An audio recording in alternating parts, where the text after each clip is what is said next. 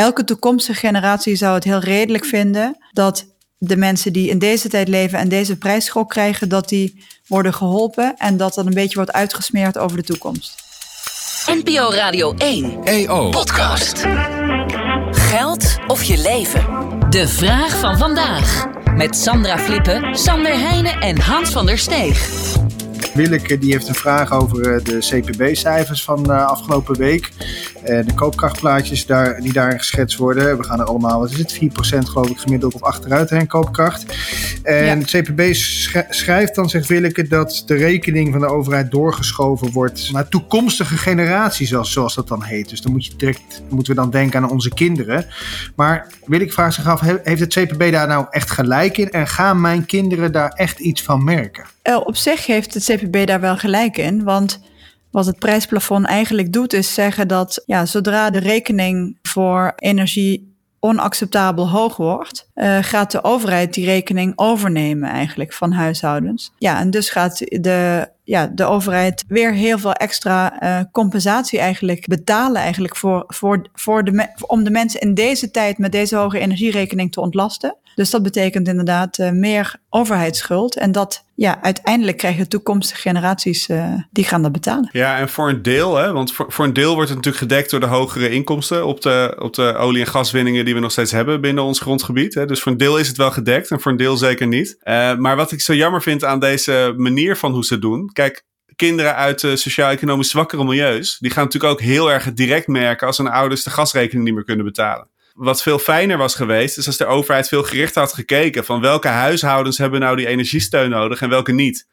En wat je, wat je eigenlijk zou willen, is dat de overheid zorgt voor de kinderen die uit arme gezinnen komen, dat die eigenlijk nu geen last hebben van die crisis. Maar voor de toekomstige generaties, dat we niet nu allemaal geld gaan lenen om mensen die het eigenlijk toch wel goed hebben, uh, te compenseren voor een, uh, voor een prijsschommeling in de markt. Ja, maar wel even om het op te nemen voor de uh, overheid, die natuurlijk altijd klappen krijgt als ze er Zeker. niet bij is. De overheid doet wel degelijk veel voor huishoudens met een kleine portemonnee. Hè? Dus er komt sowieso 190 euro in november en december voor alle huishoudens.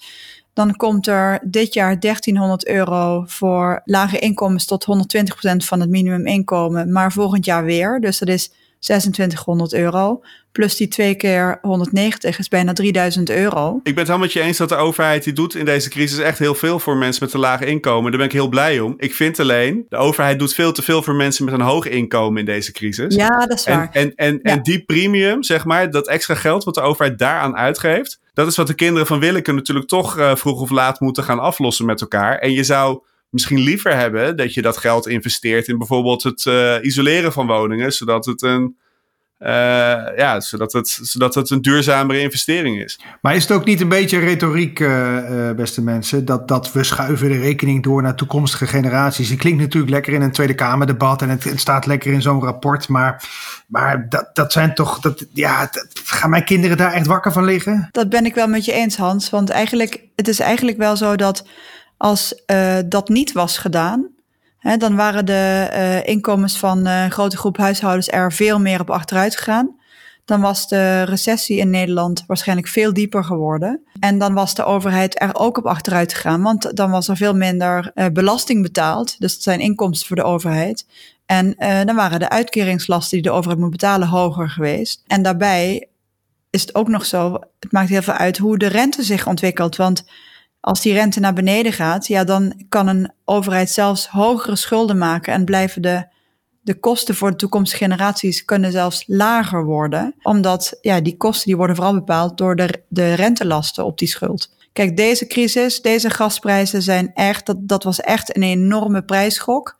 Dat is niet een normaal uh, gegeven. En het dus, ik denk dat, het, dat elke toekomstige generatie zou het heel redelijk vinden dat de mensen die in deze tijd leven en deze prijsschok krijgen, dat die worden geholpen en dat dat een beetje wordt uitgesmeerd over de toekomst. We zijn natuurlijk aan gewend dat de, de komende generaties het altijd beter hebben gekregen. Wij hebben het weer beter dan onze ouders over het algemeen volgens mij. Maar gaat dat voor de volgende generatie ook nog? Ja, ik denk dat, dat is een hele grote vraag. Niemand die dat zeker weet. Maar ik denk dat dat sowieso een van de grote uh, vragen van onze tijd is. Hè? Juist met klimaatverandering en Uh, met toch wel, uh, ik las in de Financial Times zelfs een stuk uh, dat Nederland misschien wel als eerste de, de limits to growth, de grens aan de groei heeft bereikt. dus nu ook, nu ook de applausmachine van het grootkapitaal dat soort dingen gaat schrijven, dan ja, dat, dat zegt iets over het scharnierpunt in de tijd waar we op zitten. En we kunnen alleen maar, als we nog 30 jaar doorgaan met deze podcast, tegen die tijd terugkijken en, uh, en uh, de vraag uh, met enige ja. objectiviteit beantwoorden. Ik heb net vandaag een stuk in het Financieel Dagblad geschreven over dit Financial Times artikel. Over de grenzen aan de groei in Nederland.